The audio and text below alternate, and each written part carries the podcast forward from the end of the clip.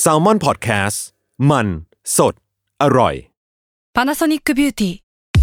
มากกว่าเครื่องเป่าผมด้วยนาโนอีเทคโนโลยีล่าสุดที่จะเปลี่ยนทุกประสบการณ์ที่คุณเคยมีนาโนอีมอยส์เจอร์พลัสเพิ่มความชุ่มชื้นให้เส้นผมหลังใช้งานมากขึ้นถึง 18 เท่า พร้อมชะลอการเฟดของสีผมสำหรับคนชอบทำสีผม ดูแลความชุ่มชื้นทั้งเส้นผม หนังศีรษะและผิวคุณ Panasonic NA0J มีเทคโนโลยี nanoe ที่ care only you ทฤษฎีสมคบคิดเรื่องลึกลับ สัตว์ประหลาด ฆาตกรรม ความลี้ลับที่หาสาเหตุไม่ได้ เรื่องเล่าจากเคสจริงที่น่ากลัวกว่า fiction สวัสดีครับ ผมยศมันประพงศ์ผมธัญวัฒน์อิพุดม นี่คือรายการ Untitled Case สวัสดีครับ ยินดีต้อนรับสู่รายการ Untitled Case ตอนที่ 169 ครับผม ครับ สวัสดีครับ สำหรับวันเนี้ยเห็นจากปกก็น่าจะรู้ เห็นจากชื่อทีมก็น่าจะรู้ รู้ว่าเรามีสปอนเซอร์ ผู้สนับสนุนอ่าใจดี ครับผม ก็คือ Disney Plus Hotstar นะครับ ครับผม คือตอนเนี้ยอย่างที่บอกว่าพอผู้สนับสนุนมาเนี่ยครับเราก็ต้องต่อยอดธีมจากของเขาเนาะอ่าคือตอนเนี้ยเราได้รับโจทย์มาจาก Disney Plus Hotstar ให้ต่อยอดจากซีรีส์ที่ชื่อว่า Connect อ่าซึ่ง stream แล้วผ่าน Disney Plus Hotstar เนี่ย คือซีรีส์เนี้ยมันเป็นซีรีส์เกาหลีแนวอาชญากรรมแฟนตาซีครับซึ่งมันดูเหมือนจะเข้ากันไม่ได้ แต่ว่าจริงๆแล้วมันมันดูมีพล็อตที่กลมกล่อมอย่างน่าประหลาด อ่า คือตัวพล็อตอะสำหรับผมอะผมรู้สึกว่ามันน่าสนใจมากเว้ยครับมเรื่องเนี้ยนำแสดงโดยคนที่เรียกได้ว่าเป็นเป็นคนที่แบบชื่อดังมากอืม ๆ คือนำแสดงโดยจองแฮอินที่อืมรับบทเป็นฮาดงซู ครับ เป็นพระเอกของเรื่องนะครับแล้วก็มีโกคอง โกคยองพโยเป็นฆาตกรต่อเนื่อง แล้วก็มีคิมเฮียจุนนะครับเป็นตัวละครหญิงลึกลับครับถ้าใครดูพวกนี้มาอยู่แล้วเนี่ยก็จะน่าจะคุ้นชื่อคนคนเหล่านี้อยู่แล้วก็เนอะเบอร์ดังๆหมดเลย ใช่ใช่ครับเรื่องคร่าวๆเนี่ยพี่ทันคือตัวละครเอกหรือว่าฮาดงซูเนี่ยเขามีพลังพิเศษในการรักษาบาดแผลของตัวเอง คือถ้าได้รับบาดเจ็บมาเนี่ยเออร่างกายเนี่ยเยียวยาตัวเองได้ ใช่ใช่เหมือนอ่าเวลาเราเล่นเกมเนี่ยมันก็จะมีอ่าสายที่สามารถฮิลได้อ่าอ่าเออรักษาฟื้นฟูฟื้นฟื้นฟูร่างกายตัวเองได้ครับแต่ว่าเขาเนี่ย ดันถูกลักพาตัวไปโดยแก๊งค้าอวัยวะเว้ยอืม พอฟื้นมาเสร็จปุ๊บเนี่ยเขาก็พบว่าดวงตาขวาของเขาอะอืม มันหายไป อืม เออ แต่กลายเป็นว่าเขาได้ใช้ตาข้างเนี้ยเห็นสิ่งที่ฆาตกรต่อเนื่องคนหนึ่งอะกระทำแบบเรียลไทม์เลยอะเออเหมือนกับว่าตาที่เขาหายไปเนี่ย เออ ถึงแม้ว่ามันจะหายไปอะ แต่ว่าเขามองเห็นอยู่ ใช่แต่สิ่งที่มองเห็นไม่ใช่ ไม่ใช่ตาตัวไม่ใช่ได้ทิวทัศน์ตัวเองแต่เป็นเออ ทิวทัศน์ของฆาตกรต่อเนื่ฆาองตกรต่อเนื่อง เนี่ยพล็อตแม่งโคตรน่าสนใจอะเออ แล้วเราก็ทำให้เรา curious ต่อนะว่าสงสัยต่อว่า แล้วสิ่งที่เขาเห็นน่ะมันคืออะไร แล้วมันครับจะนำไปสู่อะไรครับหย่อนไว้เท่านี้แล้วกันอืมคือสรุปคือว่าตาขวาของเขาเนี่ยถูกนำไปใช้โดยฆาตกรต่อเนื่องคนหนึ่งนั่นเองแล้วก็อืมน่าจะเป็นเนื้อเรื่องที่คนที่เป็นแฟนคลับ UC เนี่ยน่าจะชื่นชอบไอการอวัยวะหายไปเออออะไรเงี้ยเวลี่ยูซีเลยและมีฆาตกรต่อเนื่องเข้ามาอีกเนาะครับคือตอนนี้ stream บน Disney Plus Hotstar เรียบร้อยแล้ววันนี้ครับก็ผมลองไปดูกันได้นะครับครับอย่างที่บอกไปว่า2เคสที่เรานำมาเล่าในวันเนี้ยก็เป็นเคสจริงที่ทางเราสองคนเนี่ยอืมไปหาข้อมูลมาต่อยอดมาจากเรื่องของ Connect นี่แหละ ได้รับแรงบันดาลใจเพื่อไปเออต่อยอดต่อ ใช่คือเรามานั่งคิดกันต่อว่าไอ concept ของการที่อะมี visual ของฆาตกรต่อเนื่องอืมอืมหรือว่ามีแบบ hidden อะไรบางอย่างอืมที่เราสามารถหยิบออกมาจากเรื่องนี้ได้ครัก็ไปหาเรื่องกันมานะครับก็วันนี้พี่ธัญเริ่มก่อนครับผมครับผม เรื่องของเราในวันนี้นะครับ ก็หยิบมาจากรายละเอียดอันหนึงอืมในซีรีส์แล้วกันอืมแต่ยังไม่เล่าอืมเดี๋ยวค่อยไปดูกันในระหว่างเรื่องเออครับ คือเรื่องนี้เนี่ยเป็นคดีฆาตกรรมที่ค่อนข้างน่ากลัวคดีหนึ่งที่เกิดขึ้นในเมืองดัลลัสครับเท็กซัสอเมริกาเนาะเรื่องราวเนี่ยเกิดขึ้นในวันที่ 13 ธันวาคมปี 1993 ยศอืมมันเป็นช่วงเวลาที่ดัลลัสเป็นเมืองที่ไม่ค่อยปลอดภัยเท่าไหร่อะอ่าเพราะว่ามีสถิติว่าในหนึ่งปีอะมีคดีฆาตกรรมเกิดขึ้นประมาณ 500 คดีภายในหนึ่งปีอะ ซึ่งถือว่าเยอะนะ ถ้าถ้าเฉลี่ยถ้คือมากกว่าหนึ่งครั้งเออเฉลี่ยคือหนึ่งวันจะมีสองหรือสามคดีด้วยซ้ำไปอะเออเออในค่ำคืนของวันที่13ธันวาคมเนี่ยครับ ก็มีชาวบ้านที่เขากำลังเดินทางไปเดินทางมาเดินเล่นอยู่ในชุมชนที่เรียกว่าย่านโอ๊คคลิฟครับครับ ซึ่งมันอยู่ทางแบบเกือบๆจะตอนใต้ของดัลลัสและในย่านเนี่ยส่วนใหญ่แล้วไม่ค่อยมีผู้คนเดินไปมาเท่าไหร่เนาะมันมีอืมความเปลี่ยวๆประมาณนึงครับ โดยชาวบ้านก็ พบว่าในระหว่างที่เขาเดินอยู่ตามริมถนนเนี่ยเขาเจอกับศพของผู้หญิงคนหนึ่งที่ถูกทิ้งไว้ในสภาพนอนอยู่ริมถนนไว้ยอ่าอยู่บนทางเท้าอะเนาะลักษณะของศพเนี่ยค่อนข้างน่ากลัวยศคือเราเราขอเล่าอย่างนี้ว่า สภาพศพเนี่ย เธอเนี่ยนอนอยู่ในท่านอนหงายอะแล้วก็แขนสองข้างเนี่ยอ่าแผ่ขึ้นไปแบบเหมือนกำลังแบบเอาแขนขึ้นอะครับแต่นอนหงายนอนหงายอยู่บนพื้นเนาะแล้วดูเหมือนว่าท่าทางแบบเนี้ย ไม่ใช่ท่านอนปกติอะอืมแต่มันคือเหมือนกับมีคนมาจัดท่าทางโพสต์เอาไว้ แล้วทรีตว่าศพเนี่ยเป็นเหมือนงานศิลปะอะไรบางอย่างอืมที่ต้องการดิสเพลย์ต้องการอืมโพสต์ให้คนมาเห็นอืมแล้วการตั้งใจโพสต์ท่าแบบนี้ไว้ในที่สาธารณะแบบนี้แปลว่า คนร้ายต้องการให้ผลงานตัวเองเป็นที่ถูกรับรู้ในสังคมอะครับ ทรีตว่ามันคืองานศิลปะชิ้นหนึ่งอะอ่าอะไรเงี้ยนะซึ่งมันน่ากลัวเนาะพอ ตำรวจได้เดินทางมาตรวจสอบศพ แล้วก็อืมนำศพไปชันสูตรอะยศ ก็พบข้อมูลเบื้องต้นนะครับ ว่าเธอคนนี้เนี่ยน่าจะเสียชีวิตได้เมื่อไม่นานมานี้ น่าจะเสียชีวิตได้ประมาณหนึ่งถึงสองวันด้วยซ้ำไปอะครับ นอกจากนี้ยังพบกับรอยแผลขนาดใหญ่อยู่ตรงข้างหลังศีรษะ ซึ่งรอยแผลมันบอกได้ว่าน่าจะถูกยิงจากข้างหลังอืมจนเสียชีวิตเนาะ ตามขั้นตอนแล้วเนี่ย แพทย์ที่ชันสูตรศพเนี่ย จะต้องมีการตรวจสอบเอ่ออวัยวะต่างๆอืมเพื่อ นอกจากหาเรื่องสาเหตุการเสียชีวิตแล้วยังมีการแบบว่า เอ้ย ดวงตาเป็นยังไง แขนสีซีดไหมอะไรอย่างงี้เนาะพอมาถึงพาร์ทที่ต้องเปิดเปลือกตาของศพขึ้นมา เพื่อลงข้อมูลว่าดวงตาศพมีสีอะไรอะอืมแต่สิ่งที่พบคือว่าไม่พบอะไรในดวงตาเลยเว้ยก็คือในเป็นในโพรงอะ กลวงโบ ไม่มีดวงตาอยู่ทั้งสองข้างนะอ่าซึ่งแปลกมากอืมอันนี้คือความแปลกอย่างแรกครับ อย่างที่สองมากไปกว่านั้นคือว่าปกติแล้วอะสมมุติว่าไม่ว่าจะเป็นร่างกายของมนุษย์หรืออมสัตว์อะอืมเวลาดวงตาหายไปหรือถูกคว้านออกไปอะมันต้องมีรอยแผลอ่านึกออกปะแล้วมันเป็นจุดที่บอบบางอะแล้วมันจุดเล็กๆอะอืมมันต้องมีความเบิกหวะอยู่อะแต่กับศพศพๆเนี้ยทั้งสองข้างอะไม่มีรอยแผลความเบิกหวะเลยอะอืมคือแผลมันสะอาดมากอะยศ เหมือนกับว่ามันมีแค่การ หายไปของดวงตา คลิกทีเดียวแล้วดวงตาหายไปอะ ซึ่งมันเป็นไปได้ยังไงนะ เป็นไปได้ยากมาก เออ แต่ว่ามันก็มีมีเทคนิคบางอย่างในทางการแพทย์ครับหรือการผ่าตัดอยู่ที่ แต่ว่ามันต้องใช้ความสามารถเยอะมากๆอะที่จะคว้านเอาดวงตาออกไปโดยที่ไม่แทบไม่มีแผลอะไรเลยอะไม่มีอืก็จริงอะรอยที่มันแบบทิ้งเอาไว้ตรงบริเวณรอบๆตาไม่มีเลยเว้ยเออเออเออซึ่งดูน่ากลัว มันครับดูแบบดูน่าขนลุกดูอะน่าขนลุกอะ เออ ในเวลาต่อมาครับ พอตำรวจรู้แล้วว่าเออคดีฆาตกรรมนี้มันมีความแปลกๆเนาะอืม แต่ข้อมูลที่เกิดขึ้นในที่เกิดเหตุอะ มันไม่มีอะไรเลยเว้ยคือไม่มีลายนิ้วมือ รอยนิ้วมือ ไม่มีอะไรที่เป็นสิ่งบ่งชี้ไปสู่ตัวฆาตกรได้อะแต่ตำรวจรู้อย่างเดียวว่า ผู้หญิงคนเนี้ยเป็น sex worker คนหนึ่ง ครับ ที่ทำงานอยู่ในเมืองนี้ครับ ผู้หญิงคนนี้ชื่อว่าคุณแมรี่ลูแพลตคุณแมรี่เนี่ยก็ทำงานอยู่ในย่านโอคลิฟมาสักพักใหญ่แล้วครับ นอกจากเนี่ยพอตำรวจรู้เลยว่าโอเค เหยื่อเป็น sex worker ใช่ไหมก็พยายามไปพูดคุยกับคนที่เป็น sex worker เหมือนกันภายในเมืองครับ แต่ก็ได้คำบอกเล่าที่ส่วนใหญ่แล้วก็ใช้อะไรไม่ค่อยได้เท่าไหร่ครับ แต่ก็มีหนึ่งคนนะ ที่น่าสนใจคือว่าผู้หญิงคนนี้ครับ ชื่อว่าคุณเวโรนิก้าโรดริเกซเธอก็เป็นเซ็กซ์ว r ร์เกอร์ในย่านนี้เหมือนกันเนาะเวโรนิก้าเนี่ยในวันที่ตำรวจพบศพของแมรี่เนี่ย เธออะ เคยคุยกับตำรวจคนหนึ่ง แล้วเคยเล่ากับตำรวจให้ฟังว่าเฮ้ยเมื่อวันก่อนเนี่ย เธอเนี่ยไปทำงานกับเพื่อนชื่อแมรี่นะที่เสียชีวิตไปแล้วอะแล้วลูกค้าเนี่ยพยายามแบบว่าจ้างเธอไปสองคนใช่ป่ะแต่ว่าเธอเองอะตัวเวโรนิก้าเองถูกลูกค้าข่มขืนอ้าวเธอเลยต่อสู้แล้วหนีออกมาจากโรงแรมนั้นได้ก่อนน่ะ แต่ไม่ได้พาแมรี่หนีออกมาด้วย อืมแล้วรู้อีกทีคือแมรี่ก็เป็นศพไปแล้วอืมแล้วเธอเลยคิดว่าผู้ชายคนนี้แหละน่าจะเป็นคนร้าย แต่เชื่อมาเยอะว่าข้อมูลสำคัญขนาดเนี้ยตำรวจไม่สนใจเว้ยอืมไม่จริงจังมาก เพราะว่าอย่างแรกคือว่าตำรวจในท้องถิ่นน่ะ พอรู้จักกับเวโรนิก้ามาสักพักแล้ว แล้วรู้ว่าเธอเป็นคนที่มีอาการเสพติดแอลกอฮอล์อย่างหนักมาก อืมแล้วมีอาการป่วยบางอย่างทางสมองที่ทำให้การพูดจาอาจอาจจะดูเลอะเลือนไปบ้างอะเพราะฉะนั้นตำรวจก็เลยไม่ค่อยเทคคำพูดของเวเดนก้าไว้เท่าไหร่อะเนาะ กับอีกอย่างหนึ่งคือก็ไปนเสร็จไม่ได้ว่ามันมีการอคติต่อคนที่ทำงานด้านนี้อยู่อะไรเงี้ยครับพอผ่านไปอีกวันหนึ่งครับ หลังจากที่พบศพอะครับตำรวจสายตรวจที่เพิ่งรู้ข้อมูลของการฆ่าแมรี่ไปแล้วอะก็กลับมาเจอกับเวโรนิก้าอีกครั้งหนึ่ง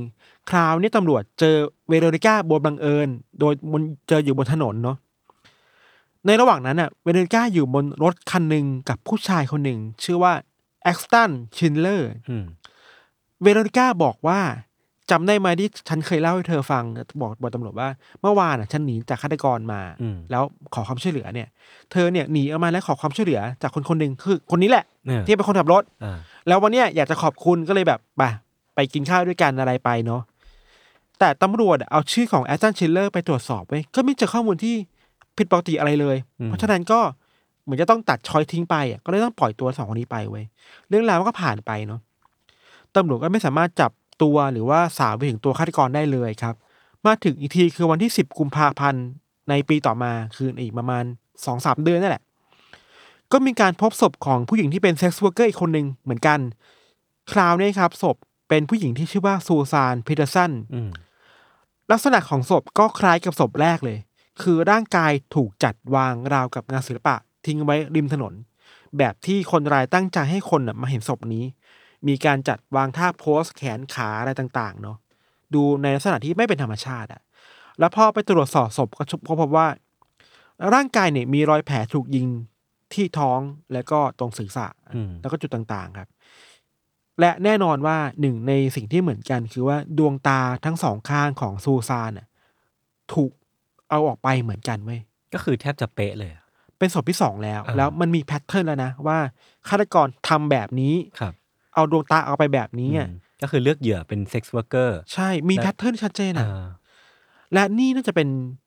ความเป็นไปได้ว่าตอนเนี้ยฆาตกรไม่ใช่ปกตินะครับมันคือ serial killer แล้วอ่าคือฆาตกรต่อเนื่องที่มี pattern แบบเฉพาะตัวครับอืมอย่างที่เราบอกไปว่าเหยื่อรายนี้ชื่อว่าคุณซูซานเนาะเธอเป็น sex worker ครับซูซานเนี่ยครับทำงานที่ย่านนี้มานานแล้วครับ ผู้คนที่รู้จักซูซานพูดเป็นเสียงเดียวกันเลยนะว่า ซูซานเนี่ยเป็นคนที่ค่อนข้างระมัดระวังตัวเองมากอืมๆคือเธอรู้ว่าอะไรที่อันตรายอะไรที่ไม่อันตราย มีประสบการณ์โชคโชนประมาณหนึ่ง เพราะฉะนั้นจะรู้ทางหนีทีไล่อะเวลาเจอลูกค้าที่น่ากลัวอะไรเงี้ย ดังนั้นน่ะการที่ซูซานถูกฆ่าแบบเนี้ยแปลว่าตัวคนร้ายหรือฆาตกรเนี่ย อาจจะเป็นคนที่มาซื้อบริการบ่บ่ออยยและทำให้ซูซานคุ้นเคยอืมจนเธอแบบไว้ไว้ใจวางใจก็เลย ก็เลยแบบ เกิดช่องโหว่ในการฆาตกรรมได้อะซึ่งข้อสันนิษฐานเนี่ยมันน่าสนใจเนอะอืมพอคดีนี้ครับกลายเป็นคดีระดับฆาตกรต่อเนื่องที่มีแพทเทิร์นในการฆ่าแล้ว แล้วก็คนร้ายยังลอยนวลอยู่ครับ คดีก็ถูกส่งต่อจากท้องถิ่นไปสู่ FBI เลยเว้ยเขาวเนี้ยจริงจังมากคือละ พอ FBI มาสืบสวนนะครับ ก็มีการนำข้อมูลลักษณะการฆ่าแบบเนี้ยแล้วก็การควักตาศพออกไปเนี่ย ไปค้นหาในดัตเตอร์เบสฆาตกรที่ FBI มี แต่ FBI ไม่เจอการก่อเหตุแบบนี้เลยเว้ยทั้งประเทศอเมริกา คือมันใหม่มาก เป็นวิธีการใหม่มาก ไม่อ่าเคยเจอฆาตกรที่ทำอะไรแบบนี้มาก่อนนะครับ ครับ อันนี้อย่างแรกเนาะขณะเดียวกันนะครับตำรวจก็เริ่มเอาหลักฐานข้อมูลต่างๆ มาทำโปรไฟลิ่งอืมคือดูประวัติสร้างสร้างโปรไฟล์ของฆาตกรคนนี้ขึ้นมาว่าเนาะน่าจะเป็นคนนิสัยแบบนี้ใช่ทำอาชีพประมาณนี้ ใช่ profiling ของฆาตกรคนนี้ที่ FBI ทำออกมาครับ ก็พบว่า ฆาตกรน่าจะเป็นชายผิวขาวอืมอายุประมาณ 30กลางกลางๆเนาะเป็นคนที่น่าจะอยู่อาศัยในย่านโอคลิฟนี่แหละครับสังเกตได้จากการเลือกเหยื่อที่เป็นเซ็กซ์ r ว r ร์เกอร์รู้ว่าย่านไหนที่มีเซ็กซ์ r ว r ร์เกอร์อยู่ และรู้ว่าเซ็กซ์ r ว r ร์คนไหนที่สามารถเข้าไปตีสนิทด้วยได้อะอืมและรู้จุดที่ทิ้งศพ รู้จุดที่พาไปฆาตกรรมได้เนาะนอกจากเนี่ยครับ ก็มีการคาดคะเนว่าคนร้ายน่าจะเป็นคนที่รู้สึกว่าตัวเองเป็นเหมือนพระเจ้ายศอืมอืมคือ สามารถทำอะไรกับเหยื่อก็ได้เว้ยไอการควักตาออกมันเป็นพฤติกรรมที่น่าจะบ่งบอกถึงอีโก้ที่สูงจัดมากๆของฆาตกรอะ อืมอืมและการนำเหยื่อมันจัดท่าทางโพสเหมือนงานศิลปะ แล้วจัดวางไว้ริมถนนเนี่ยมันคือการไม่กลัวกับกฎหมาย ไม่กลัวตำรวจจับอะ คืออีโก้สูงจัดมากนะนอกจากทำกับเหยื่อแล้วยังมีการจัดโชว์เหยื่ออีกอะเป็นงานศิลปะอีกอะทีเนี้ยครับตำรวจก็เริ่มสืบต่อแล้ว พอรู้โปรไฟลิ่งแบบนี้แล้วเนี่ยตำรวจก็ คิดว่าอีกอย่างหนึ่งที่ขาดหายไปคือ วิธีการในการควักตาออกอะมันดูเป็นวิธีการที่เชี่ยวชาญมากนะอ่าอ่า FBI เลยวิเคราะห์ว่าฆาตกรคนเนี้ยน่าจะเป็นชายที่ได้รับการศึกษาที่ค่อนข้างดีมา แล้วก็มีความรู้เรื่องผ่าตัด หรือไม่ก็มีความรู้เรื่องการศัลยกรรมตกแต่งใบหน้าอยู่บ้างอืมที่รู้ว่าต้องใช้เครื่องมือยังไงที่ทำให้การควักตาออกเนี่ย มันไม่เป็นบาดแผลขนาดนั้นนะครับ อันนี้คือโปรไฟลิ่งที่ตำรวจมี ตัดภาพมาที่ย่านโอคลิฟครับยศตอนเนี้ยมันเริ่มมีบรรยากาศของความทำมึนทำเมาอะทำมึนทำมึนน่ะกดทับลงมาที่ผู้คนในย่านนี่แหละ คือมันมีฆาตกรต่อเนื่องที่มันควักตาคนออกไปอะมันน่ากลัวเนาะคือถึงแม้ว่าตำรวจจะไม่ไม่บอกนะว่ามีวิธีการฆ่าแบบนี้ที่การควักตาคนออกไปเนี่ยมันเริ่มมีข่าวลือมาเรื่อยๆว่าเฮ้ยฆาตกรคนนี้มันทำอะไรบางอย่างกับใบหน้าศพนะอืมเพราะฉะนั้นคนในเมืองก็เริ่มกลัวมากขึ้นเรื่อยๆเนาะขณะเดียวกันนะครับ กลุ่ม sex worker ในเมืองก็เริ่มหวาดระแวงด้วยเหมือนกันเนาะแล้วมันก็เริ่มมีเรื่องเล่าที่ออกมาจากกลุ่ม sex worker กับตำรวจที่เล่าให้ตำรวจฟังครับ มี sex worker คนหนึ่งชื่อว่าคุณทีน่าเธอเล่ากับตำรวจว่า เธอเนี่ยถูกจ้างโดยชายคนหนึ่งที่ไม่ยอมบอกชื่อจริงนะอืมแต่เป็นชายผิวขาวอายุประมาณสามสิบห้าถึงสี่สิบชายคนเนี้ยในระหว่างที่มีอะไรกันอยู่อะ ชายคนเนี้ยครับเอื้อมมือไปหยิบอะไรสักอย่างเหมือนเป็นเหล็ก เศษเหล็กนี่เหมือนได้ยินเสียงเหล็กมันก้องแง่งก้องแกงอะ เธอเลยกลัวมากเว้ยก็เลยรีบวิ่งหนีออกมาอ๋ออัอันนี้คือคนแรกคือคุณทีน่าส่วนอีกคนนึงเนี่ย ก็เจอด้วยสมองนี่เหมือนกัน เธอชื่อว่าคุณแบรนด้าแบรนด้าเล่าว่าเจอลูกค้าคนหนึ่งที่พยายามจะพาเธอขับรถไปที่อื่นมคือปกติเนี่ยจะมีการดีกันว่าไปที่โรงแรมนี้นะอืมแล้วในสภาพที่มันน่ากลัวแบบเนี้ยแบรนด้าก็ไม่อยากจะไปที่อื่นที่ตัวเองไม่รู้จักอะ่ะ แต่ชายคนเนี้ยผิวขาวอายุประมาณสามสิบห้าถึงสี่สิบคนเนี้ยบอกว่าไม่อะ ฉันมีที่อื่นที่ดีกว่านี้ เธอต้องไปกับฉัน แล้วทะเลาะกันบนรถเว้ยทะเลาะกันได้สักพักหนึ่งแล้วชายคนนี้ก็แบบตะโกนขึ้นมาว่า เนี่ยฉันเกลียดคนแบบพวกเธอมากเลยนะสักวันหนึ่งฉันจะฆ่าให้หมด อืมยิ่งกลัวเข้าไปใหญ่อะสุดท้ายแล้วแบรนด้าก็ถีบประตูรถออกมา แล้วก็วิ่งหนีออกมา อืมก็เป็นสองเรื่องที่น่าจะเชื่อมโยงกันกับฆาตกรที่ลอยนวลอยู่ในโอคลิฟได้เนาะถ้าเป็นแบบนี้ครับมันแปลว่า ตอนนี้เนี่ยมันมีฆาตกรต่อเนื่องที่กำลัง ลาดตระเวนเออกำลังตามล่าหาเหยื่ออยู่อะยศอืมคือยังทำอยู่เรื่อยๆอะแต่ยังหาเหยื่อที่ตรงใจไม่ได้เนาะและเป็นไปได้ว่าเขากำลังหาเหยื่อคนใหม่อยู่อะเพราะฉะนั้นมันอยู่ที่ว่าคนใหม่เนี่ย เวลาไหนนับถอยหลังแล้วถ้าตำรวจหาไม่เจอเนี่ย มีเหตุเกิดขึ้นแน่ๆเนาะแล้วเรื่องนี้มันก็เกิดขึ้นจริงๆเว้ยอืมในวันที่10มีนาคม คือหนึ่งเดือนเป๊ะๆหลังจากการพบศพของผู้หญิงคนที่แล้วครับ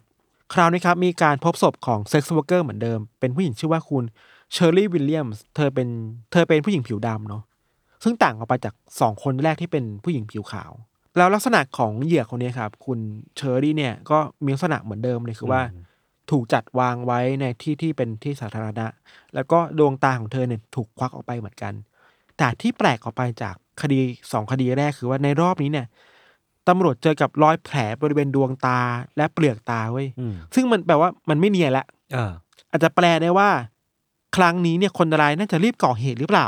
หรือไม่ก็เป็น copycat หรือเปล่า เออ หรือว่ามีการกังวลอะไรบางอย่างหรือเปล่าพอตำรวจเริ่มแบบจับตามากขึ้นเนี่ยทำให้วิธีการเอาดวงตาไปมันเริ่ม ไม่ละเอียดเหมือนเดิมแล้วครับอืมอืมถึงอย่างนั้นนายศตำรวจก็ไม่สามารถสาวไปถึงตัวฆาตกรได้อยู่ดีนะเพราะฆาตกรไม่เคยทิ้งลายนิ้วมือ หรือข้อมูลสำคัญอะไรไว้ที่เกิดเหตุหรือที่ทิ้งศพเลยครับ เราเข้าใจว่าอีกอย่างหนึ่งคือด้วยการที่คดีเนี้ยมันเกิดขึ้นใน ที่ลับๆของสังคมในหมู่ sex worker เพราะฉะนั้นการบอกข้อมูลอะไรไปบางอย่าง มันเกิดขึ้นในแวดวงเล็กๆแหละคนไม่ค่อยอยากพูดอะไรเรื่องแบบนี้เท่าไหร่เนาะมันทำให้ข้อมูลต่างๆ มันไม่ค่อยถูกเผยแพร่เท่าที่ควรนะครับ แต่คดีนี้เนี่ยมันก็มีจุดเปลี่ยนอยู่สองอย่างวะยศจุดเปลี่ยนแรกคือว่าในภาวะที่ตำรวจมืดแปดด้านอะ มีคนเสียชีวิตไปแล้วสามคน ถูกควักตาไปแล้วสามคนเนี่ย ไม่มีข้อมูลอันสำคัญเลยอืมตำรวจเลยกลับมาเรื่องราวที่พอมีอยู่แบบเดิม เพราะฉะนั้นก็เลยกลับมาเรื่องราวของเวโรนิก้าโรดริเกซในครั้งแรกอะอืมที่เธอบอกว่า เอ้ยเธอหนีจากเงื้อมือของของฆาตกรได้นะ แล้วก็หลบไปอยู่บ้านของชายชื่อว่าแอ็กซ์ตันชินด์เลอร์ใช่ไหม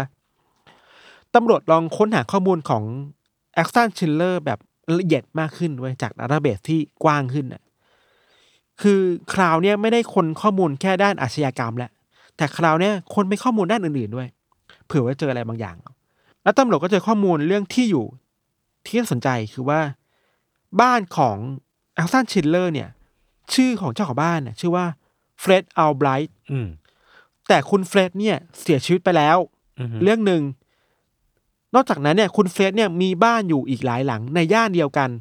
และหนึ่งในบ้านหลังที่มีอยู่เนี่ย มันใกล้กับจุดที่ทิ้งศพมากเว้ยอืมอืมอันนี้คือจิ๊กซอว์ชิ้นแรกนะอืมที่สำคัญคือว่าบ้านหลังเนี่ยยศ มันถูกโอนกรรมสิทธิ์ไปที่ลูกชายแล้ว ติติต่างไปก่อนนะ จุดเปลี่ยนที่สองคือว่าหลังจากที่เกิดเหตุฆาตกรรมไปสามคนแล้วเนี่ย ก็มีผู้หญิงคนหนึ่งที่โทรมาให้ข้อมูลกับตำรวจครับ เธอบอกว่าเธอเนี่ยเป็นเพื่อนกับแมรี่ แมรี่คือเหยื่อคนแรกอืมที่ตำรวจเจอศพเนาะ เธอบอกว่าเธอจำได้ว่าแมรี่เนี่ยเคยคบหากับชายคนหนึ่งอยู่ ซึ่งมีพฤติกรรมแปลกๆ ชายคนเนี้ยชอบพรรณนาถึงความสวยงามของดวงตาที่แมรี่มีอยู่อะอืมอืมมันเริ่มแปลกๆขึ้นเนาะ แล้วชายคนเนี้ยชื่อว่าชาร์ลส์อัลไบรท์ถ้าเราผูกสองข้อมูลนี้เข้าด้วยกันน่ะข้อมูลแรกคือว่ามีลูกชายของเฟร็ดอัลไบรท์อืมที่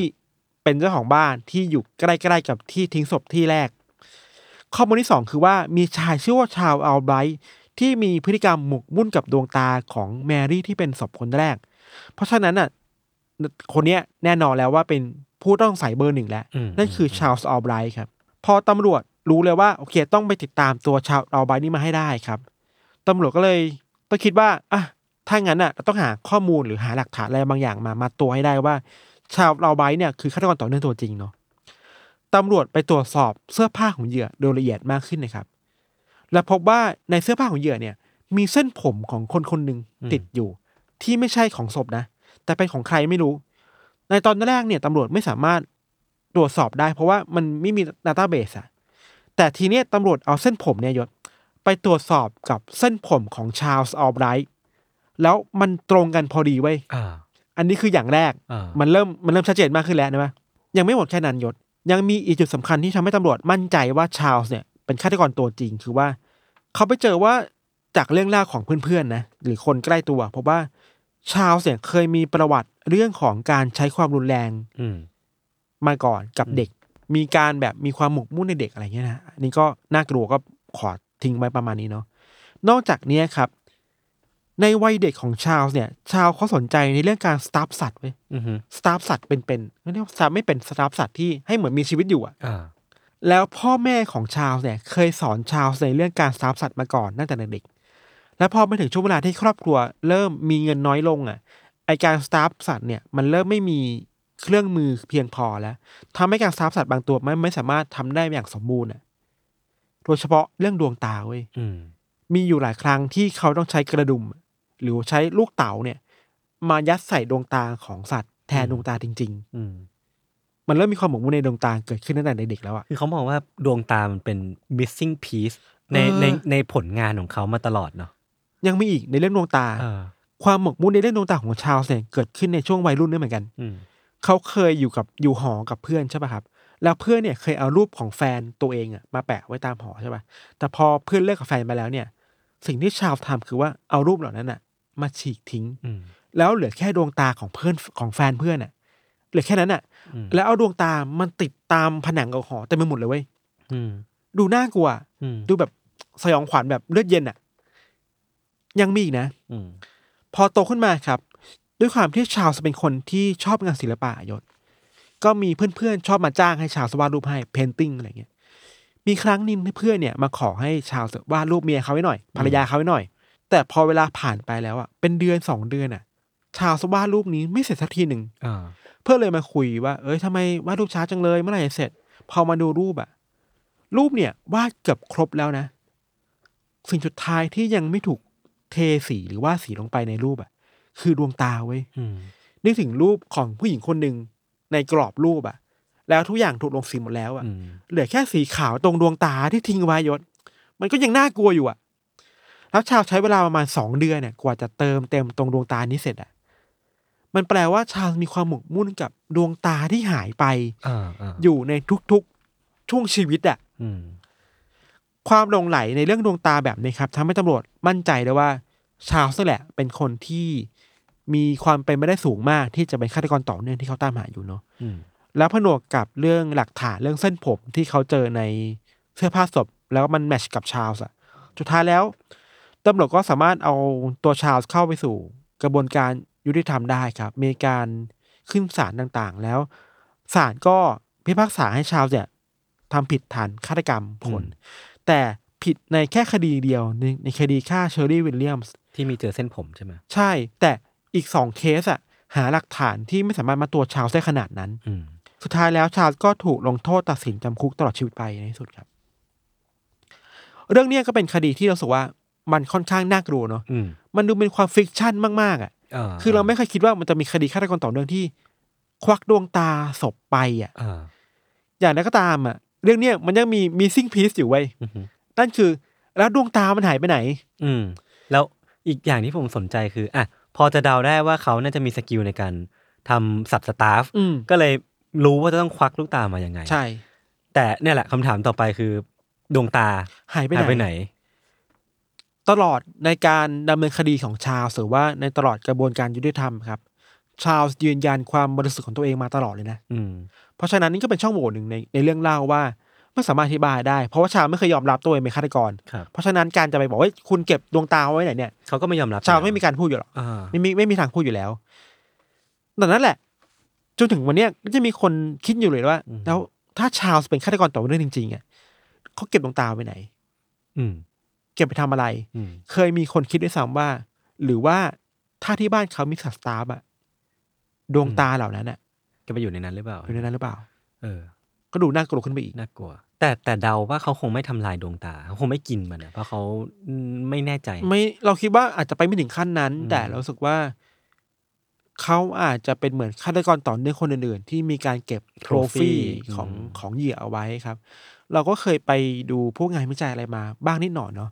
คือเคยมีการวิเคราะห์ถึงพฤติกรรมเหล่านี้ของฆาตกรต่อเนื่องที่การเก็บโทรฟี่ของเหยื่อไว้อะเขาบอกว่าหลายๆฆาตกรต่อเนื่องหลายๆคนอะ ทำแบบนี้เพราะว่าต้องการให้ความรู้สึกเดิมๆอะในการฆ่าเหยื่อมันอยู่เขาตลอดเวลาเว้ยอืมอืมเช่นการเก็บสิ่งของการเก็บอวัยวะ บางคนเก็บหัวเอาไว้ด้วยซ้ำเนาะอย่างชาวเนี่ยถ้าเป็นฆาตกรต่อเนื่องตัวจริงเขาเก็บดวงตาเอาไว้อะอืมเพื่อให้เขาสามารถกลับไปสู่ความทรงจำในตอนที่ฆ่าคนได้อะอืมซึ่งก็เป็นแบบพฤติกรรมที่ก็ค่อนข้างน่ากลัวของฆาตกรต่อเนื่องหลายๆคนที่เป็นครับจุดร่วมกันนะเนาะนั่นแหละครับ สุดท้ายแล้วคดีนี้ยังมีปริศนาอยู่ว่าดวงตาของเหยื่อสามคน ที่ไหนกันแน่นะ หายไปไหน เช่นเดียวกันกับซีรีส์ครับอืมเรื่อง Connect นะผมปูมาขนาดโอ้นี้โหและ Connect ที่สตรีมอยู่ทาง Disney Plus Hotstar เนี่ยอืมก็มีเรื่องราวของพระเอกอืมที่ดวงตาหายไปเออแล้วดวงตาเนี่ย ถูกฆาตกรตัวเองเอาไปหรือเปล่าอืมเหมือนกับชาร์ลส์หรือเปล่าอืมก็ถ้าใครอยากรู้ความเป็นจริงเกี่ยวกับ ดวงตาของพระเอกที่หายไปเนี่ยอืมก็สามารถติดตามได้นะครับในซีรีส์เรื่อง Connect ครับครัสบตรีมผมแล้วทาง Disney Plus Hotstar ครับผมจริง ๆ แล้วเนี่ยมันน่าจะยังมีอีกจุดหนึ่งที่มันเป็นเรื่องของคอนเน็กกันระหว่างเรื่องที่พี่ธันเล่าอืมกับเรื่องของคอนเน็กจริงอ่าๆที่ใน Disney Plus แต่ว่าเราจะไม่บอกแล้วกันนะว่าอ่าอะไรอ่าลองไปดูแล้วลองมาคอมเมนต์กันก็ได้นะครับครับว่าอีกอีกคิดเด่น a เจนดาหนึ่งที่พี่ธันหย่อนเอาไว้เนี่ยอืมคือเรื่องอะไรกันแน่ครับ ครับผม ครับเรื่องประมาณนี้ครับ เดี๋ยวพักฟังโฆษณาสักครู่นะครับ แล้วกลับมาฟังเรื่องของต่อในเบรกหน้าครับ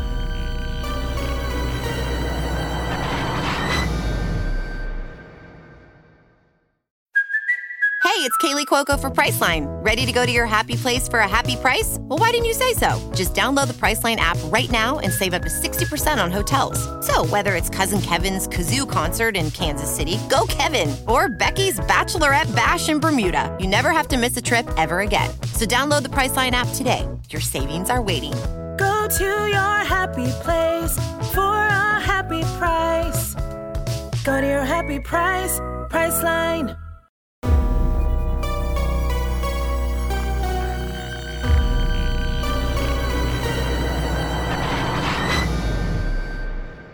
โอเค ก็กลับมาอยู่ในเบรกที่ 2 ของรายการ Under the Case อีกเช่นเคยนะครับเมื่อกี้คุณสปอยว่ามันมีอะไรบางอย่างที่มากกว่าใช่นะหรอเออ ยังไงยังไงเฮ้ยไม่เรื่องของพี่ไง จริงๆแล้วมันมีอีกอีกอันหนึ่งที่ลิงก์ผมกันนึกว่าจะมาเชื่อมโยงกับเรื่องอ๋อขงไม่คุณไม่ไม่ไม่ไม่ไม่ของผมไม่ได้คิดเลอะเยอะขนาดนั้น คือเรื่องเนี้ยที่ผมเตรียมมาเนี่ยก็ยังคงอยู่ในธีมที่เราเชื่อมต่อหรือว่า connect ต่อมาจากซีรีส์ connect อีกทีนึง connect กับซีรีส์ connect เออคือเป็นซีรีส์ที่ ย้ำกันอีกรอบว่าสตรีมผ่าน Disney Plus Hotstar แล้วก็ครับสามารถไปดูได้แล้วทุกวันนี้นะครับครับ คือผมอะลองนึกภาพตามเว้ยตอนที่หาเรื่องนะหาพยายามหาหาเรื่องมาเล่าในวันเนี้ยอืมลองนึกภาพตามอย่างหนึ่งคือว่า เราลองนึกว่าถ้าเราเป็นพระเอกอะพี่ทันอืมคือเรารู้สึกว่าดวงตาเราหายไปก็พอแล้วหนึ่งวะอืมแต่ดวงตาเราอะมันถูกใช้งานโดยฆาตกรที่มันเป็นฆาตกรต่อเนื่อง เป็นฆาตกรที่น่ากลัวมากๆอะใช่เออแล้วสิ่งที่เราเห็นน่ะ มันคือสิ่งที่ฆาตกรอะฉายให้เราเห็นน่ะใช่ใช่เป็นชีวิตของฆาตกรผมคิดว่า เออมันเป็นอะไรที่ที่เราลองนึกภาพตามแล้วมันจะน่าขนลุกน่าดูอะอืมมันจะไม่ใช่แค่ตอนฆ่าเหยื่อนะมันเป็นเป็นตอนที่เขาใช้ชีวิตอะอืมเขาเดินไปที่นู่นที่นี่เขาคิดอะไรเขากินอะไรคือ คือมันมีความเลือดเย็นบางอย่าง พูดอีกแบบคือ เราแทบจะกลายเป็นเขาเพราะเราเห็นทุกอย่างใช่ในชีวิตเขาอะใช่ใช่ผมก็เลยคิดว่าเรื่องของการเห็นเรื่องของการที่เราได้ดูอะไรแบบเนี้ยอืมมันสามารถแอพพลายเข้ากับชีวิตประจำวันได้ประมาณหนึ่งเหมือนกันอืมหรือว่าถ้าเราเปรียบกับยุคสมัยเนี้ยผมคิดว่า ความรู้สึกที่พระเอกได้ดูฆาตกรต่อเนื่องอะอืมมันเหมือนว่าเราได้ดูวีล็อกาของฆาตกรต่อเนื่องเรื่องกันไหมคือว่าเขาฉายให้เราเห็นตลอดเวลา แล้วก็เขาดูให้ให้เราดูหมดเลยว่าเราไปทำอะไรใช้ชีวิตด้วยความรู้สึกประมาณไหนครับ ด้วยไอเดียเนี้ยผมก็เลยไปลองหา ว่าจะมีเคสไหนบ้างไหมที่ฆาตกรนะพี่ถันมีความคล้ายคลึงกันอืมหรือว่ามีพฤติกรรมที่คล้าย ๆ กันแบบเนี้ยอืมในการฉายภาพความรู้สึกนึกคิดของตัวเองอืมแบบละเอียดมากอืมๆให้กับคนดู แล้วก็มีคนที่คอยติดตามเรื่องราวของเขาไป แล้วก็สังเกตถึงความเปลี่ยนแปลงของเขาไป หรือว่าเรียกได้ว่ามีคนที่เห็นชีวิตของฆาตกรคนเนี้ยมากขึ้นมากเท่าที่พระพระเอกคนเนี้ยเห็นเลย แล้วผมก็ได้เจอกับเรื่องราวของชายคนหนึ่งครับที่มีชื่อว่าแรนดี้สแตร์อืมแล้วก็วันเนี้ยผมจะเล่าเรื่องของเขาเนี่ยแหละ อย่างเช่นหลาย ๆ ตอนที่ผมเคยเล่ามา ผมรู้สึกว่าตอนเนี้ยมันจะสนุกขึ้นถ้าผมเล่าเป็นไทม์ไลน์ไปตั้งแต่อืมเริ่มต้นชีวิตของเขามาจนอืมถึงปลายทางของชีวิตของเขาเลยนะครับ ครับ คือแรนดี้เนี่ยเกิดในปีครับ1992 ที่เมืองดัลลัส แต่ว่าไม่ใช่ไม่ใช่ที่อ่าเดียวกับพี่ทันนะ รัฐเดียวกันแต่คนละเมืองหรือเปล่า เป็นเมืองที่ชื่อว่าเมืองดัลลัสอยู่รัฐเพนซิลเวเนียอ๋อเออใช่คุณอยู่อยู่คนละรัฐของเรากันอยู่ใช่เท็กซัสใช่ใช่ใช่อยู่ที่อเมริกาเหมือนกัน แต่ว่าตั้งแต่ตั้งแต่ยังเด็กและแรนดี้เนี่ยเหมือนเป็นคนที่ถูกคนคนรอบตัวมองว่าเป็นคนขี้อายพี่ทันอืมเหมือนเป็นคนที่มีปัญหาในการเข้าสังคมเรียกได้ว่าคนทั่วไปจะรู้เลยว่าแรนดี้เป็นคนที่ไม่ค่อยกล้าที่จะเข้าหาใครเออแล้วก็เป็นคนเงียบๆแล้วเหมือนว่าได้ความโดดเดี่ยวเนี้ยพี่ทันมันก็ ค่อยๆสั่งสมเนาะพอไม่ได้คุยกับใครนานๆเข้าเนี่ย มันก็จะเริ่มเป็นความที่เราถูกตัดขาดออกมาจากสังคม ความโดดเดี่ยวเนี่ยมันจะเริ่มเริ่มสั่งสมเข้ามาในในตัวของเราเองอืมแล้วก็เกิดออกมาเป็นความสนใจพิเศษของแรนดี้ในวัยเด็กที่เขาเนี่ยมีความหมกมุ่นเป็นพิเศษเกี่ยวกับเรื่องของความตายอืมคือเขาเป็นเด็กที่พูดถึงความตายบ่อยมากเว้ยเหมือนแสดงออกมาถึงถึงเรื่องความหมกมุ่นเนี้ยออกมาจากการคุยกับเพื่อนที่มีน้อยมากเนาะ เขามักจะพูดถึงเรื่องความตาย เขามักจะว่าเอ้ยถ้าเราตายไปมันจะเกิดอะไรขึ้นนะ หรือว่าเราจะตายยังไงดี คือทุกครั้งที่เขาพูดออกมาเนี่ย มันจะเป็นเรื่องของความตายหมดเลย แล้วมันแสดงออกชัดมากถึงว่าอาจารย์เนี่ยเคยให้เขาเขียนเรื่องสั้นเหมือนเป็นโปรเจกต์ของนักเรียนอะ เป็นแบบให้แต่งเรื่องสั้นแต่งนิยายกันมาเนี่ย แรนดี้เนี่ยทุกตัวละครของแรนดี้ที่แต่งออกมาเนี่ย มักจะต้องเจอกับความตายอันพิสดารหมดเลยอะ แปลว่าหมกมุ่นกับเรื่องแบบนี้ ใช่ แล้วมันมี sign บางอย่างที่ชัดเจนมาก ๆ ว่าแรนดี้เนี่ยมีความหมกมุ่นพิเศษจนจนถ้าผมผมเป็นคนรู้จักเขาเนี่ย น่าจะต้องกังวลบ้างอะอืมแต่น่าแปลกคือไม่มีใครสนใจสัญญาณที่เขาส่งมาเลยครับแล้วก็เข้าใจด้วยว่าด้วยความเหงาพี่ทันแรนดี้เนี่ยพอโตมาเรื่อย ๆ เนี่ยเขาก็เริ่มต้นงานอดิเรกหนึ่งที่เขาทำแล้วก็กลายมันจะกลายเป็นสิ่งสำคัญในชีวิตของเขาครับคือการทำช่อง YouTube คือเขาเนี่ยกลายเป็นยูทูบเบอร์คนหนึ่งตั้งแต่ยังเด็กเลยตั้งแต่ยังอยู่มัธยมเลย แล้วก็สร้างตัวตนอีกตัวตนหนึ่งบนโลกออนไลน์ ที่เชื่อตัวตนหนึ่งจริงๆเขาตัวตนหนึ่งจริงๆเขาเนี่ยชื่อแรนดี้สแตร์เนาะแต่ว่าตัวตนบนโลกออนไลน์เนี่ยจะชื่อว่าแอนดรู b เบลสและเขาก็ตั้งชื่อช่องของเขาเนี่ยในปี 2008 ใช้ชื่อว่า Pioneers Production ครับคือ Pioneer ตอนเนี้ยมันไม่มีแล้วช่องเนี้ยสามารถไป search ดูได้นะอ่ามันถูกไม่มีแล้วลบไปแล้วอ่าใช่ใช่เหมือนเป็น policy อะไรบางอย่างครับ แต่ว่าเท่าที่ผมไปหาข้อมูลมาเนี่ยมันจะมีคนที่ดูดดูดคลิปมาเนี่ยมา repost อยู่ ซึ่งอาจจะอาจจะผิดกฎหมายเนาะแต่ว่าสามารถไปหาดูได้ คือช่วงแรก ๆ เนี่ย มันจะไม่ได้เป็นคลิปที่พิสดารอะไรเว้ยครับเป็นคลิปปกติทั่วไป คือถ้าสมมติว่าเรานึกภาพยูทูบเบอร์คนหนึ่งที่ยังเป็นเด็กอยู่เนี่ยเขาก็น่าจะทำคอนเทนต์ประมาณนี้แหละ เช่น เป็นแบบ vlog ชีวิตของเขามานั่งคุยกับหน้ากล้องเออ เที่ยววันนี้ไปพิพิธภัณฑ์มานะ หรือว่าวันนี้ไปเดินที่นู่นที่นี่มากินอันนี้นี่ แล้วก็ มี cast เกมบ้าง มี react คลิปนู่นนี่บ้าง แล้วก็มีการพูดคุยกับยูทูบเบอร์คนอื่นบ้างครับคือเรียกว่าเขาอยู่ใน track ของการที่จะเป็นยูทูบเบอร์คนหนึ่งแหละ แต่ว่าในคอนเทนต์ท่ามกลางคอนเทนต์มากมายเหล่านี้มันจะมีคอนเทนต์หนึ่งที่เหมือนเป็นเอกลักษณ์กับพี่ทันอืมคือมันเป็นจุดเด่นที่เขาเนี่ยจะทำการ roleplay อ่าเล่นบทบาทสมมุติเล่นละครกับตุ๊กตาสิงสาราสัตว์ซึ่งตุ๊กตาที่อยู่ในคลิปของเขาบ่อยมากเนี่ย คือเป็นตุ๊กตาวาฬ เป็นวาฬเพชฌฆาต แล้วก็อีกตัวหนึ่งเป็นกบ ซึ่งสองตัวนี้ก็จะมีคาแรคเตอร์แตกต่างกันไป และในแต่ละตอนเนี่ยแรนดี้ก็จะเอามาเล่นละครกับตุ๊กตาเหล่าเนี้ยอืมเหมือนตุ๊กตาเป็นเพื่อนของพวกเขาอะอืมที่คอยพูดคุยคอยตอบโต้กันแล้วก็เหมือนเหมือนคอยที่ทำให้ทำให้คลิปเนี้ยมันสนุกสนานขึ้นด้วยด้วยด้วยการเล่นละครพวกเขา ซึ่งเอาจริงๆแล้วเนี่ยมันก็ดูเหมือนเป็นการแก้เหงาเนอะเพราะว่าอย่างที่เรารู้กันว่าแรนดี้เป็นคนที่เป็นหนุ่มขี้เหงาคนนึงไม่ค่อยมีเพื่อนอืมงั้นการที่เขาทำคลิป YouTube แบบเนี้ยแปลว่ามันก็ ทำให้เขาสนุกสนานขึ้นแล้วก็ทำให้เขาสามารถใช้ชีวิตต่อไปได้อืมบำบัดจิตใจนิดหน่อย เออ แล้วมันก็ไม่ได้ดูจะร้ายแรงอะไรครับ แต่ว่ายิ่งเขาทุ่มเทหรือว่าลงลงทุนลงแรงกับโลก YouTube มากเท่าไหร่พี่ทันอืมมันเหมือนว่าเขาจะยิ่งตัดขาดจากโลกแห่งความเป็นจริงมากเท่านั้นนะเพราะอย่างที่พี่ทันพูดเลยว่า พอทำ YouTube อะมันแก้เหงาได้อืมมันสนุกมากอืมเขาก็เลยทุ่มเวลาทั้งหมดเลยทั้งหมดไปกับการทำ YouTube อ่าเพราะว่าในนั้นน่ะเขาสามารถคุยอะไรกับใครก็ได้ครับเล่าเรื่องให้ใครฟังก็ได้ มีเพื่อนนี่เป็นตุ๊กตาที่สามารถทำคลิปด้วยกันได้ ตัดภาพมาที่ชีวิตจริงไม่ทัน มันตรงกันข้ามเลยเว้ยเพราะว่าเขาเนี่ยต้องเผชิญกับความเครียด เรื่องเกรดที่เขาเป็นคนเรียนไม่เก่ง เรื่องเรียนต่อว่าหลังจากจบม .6 จะไปเรียนอะไรต่ออะไรเงี้ย แล้วก็เพื่อนที่มีจำนวนไม่มากของเขาเนี่ย มาเสียชีวิตพร้อมกันสองคนติดต่อกันครับมันทำให้แรนดี้เนี่ยหมกมุ่นกับความตายมากยิ่งขึ้นไปอีกอะแล้วในขณะเดียวกันคือว่าการเข้ามาของ YouTube อะ แทนที่จะไม่ชีวิตภาพรวมของแรนดี้มันสดใสขึ้นนึกออกปะอืมแต่จริงๆแล้วเนี่ยมันแค่เพิ่มมิติขึ้นมาหนึ่งเว้ยเพราะว่าก่อนหน้าเนี้เขาสนใจแต่เรื่องความตาย แต่ตอนนี้มันมี YouTube เข้ามา มันกลายเป็นสองมิติที่แรนดี้เนี่ยสนใจแค่นี้เลยเว้ยถ้าไม่ YouTube ก็ความตาย แล้วสองอย่างนี้มันอยู่ด้วยกันในคอนเทนต์เออ คือถ้าสมมติว่าเขาไม่ทำ YouTube เขาก็จะไปคิดถึงเรื่องความตาย ว่าจะตายยังไงดีอืมเขาคือคือมันแปลกมากเว้ยคือเขาอะ ขับรถกลับไปที่ที่เพื่อนของเขาตายทุกปีทุกปีอืมเหมือนเพื่อเป็นการยืนยันว่าความตายมันใกล้มากๆแล้วอะอืมเออ คือผมไม่แน่ใจความรู้สึกเบื้องลึกเบื้องหลังเขาเป็นยังไงนะแต่ว่าเขายังบกมุ่นกับความตายอยู่ในขณะที่ทำช่อง YouTube ไปด้วยครับเขาเนี่ยเริ่มกลัวที่ตัวเองเนี่ย อายุเยอะขึ้นเรื่อยๆเว้ยพี่ทัน คือเขาเริ่มนึกไม่ออกว่า ถ้าอายุเกินสี่สิบอะจะใช้ชีวิตยังไงวะเพราะว่าตอนเนี้ย เขาทุกข์มากเลย เขาไม่ได้มีความสุขอยู่เขาครับเขานึกไม่ออกว่าจะใช้ชีวิตต่อไปยังไงในเมื่อไม่มีความสุขแบบนี้ครับเขาก็เลยตัดสินใจแน่วแน่มากพี่ทันว่าจะตายตั้งแต่ตอนยังไม่แก่อืมแล้วก็อยากที่จะทำอะไรบางอย่างเพื่อให้ตัวเองเนี่ยไม่เสียใจก่อนที่เขาจะตายในเวลาที่เหลือ ซึ่งมันไม่มากนี้เนาะเป็นตอนนั้นเองพี่ทันที่แรนดี้เนี่ยได้ไปได้เบี่ยงเบนความสนใจ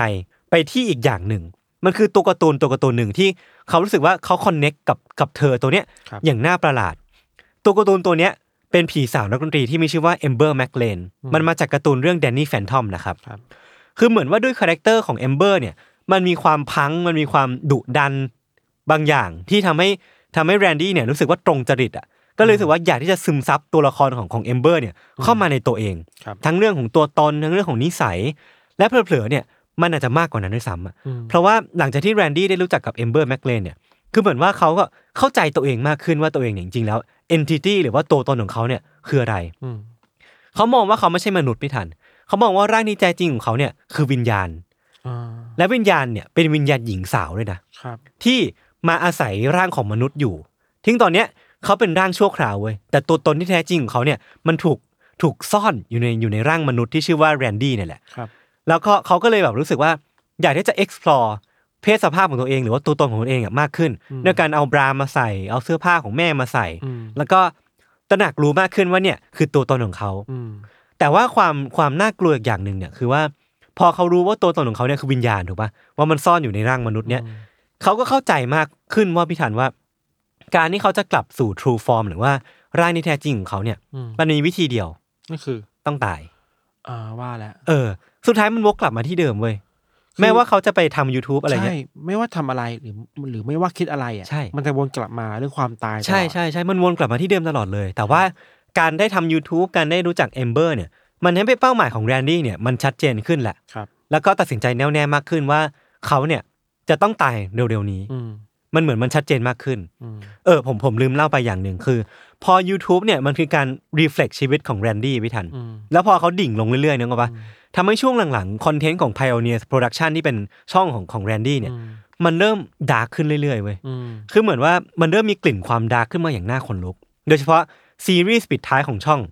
อย่างที่ผมบอกไปว่าตัวละครในช่องเนี้ยมันจะมีทั้งตุ๊กตาวานแล้วก็ตุ๊กตากบที่เป็นตัวละครเด่นเนาะอืมคือในช่วงสุดท้ายของของของช่องเนี้ย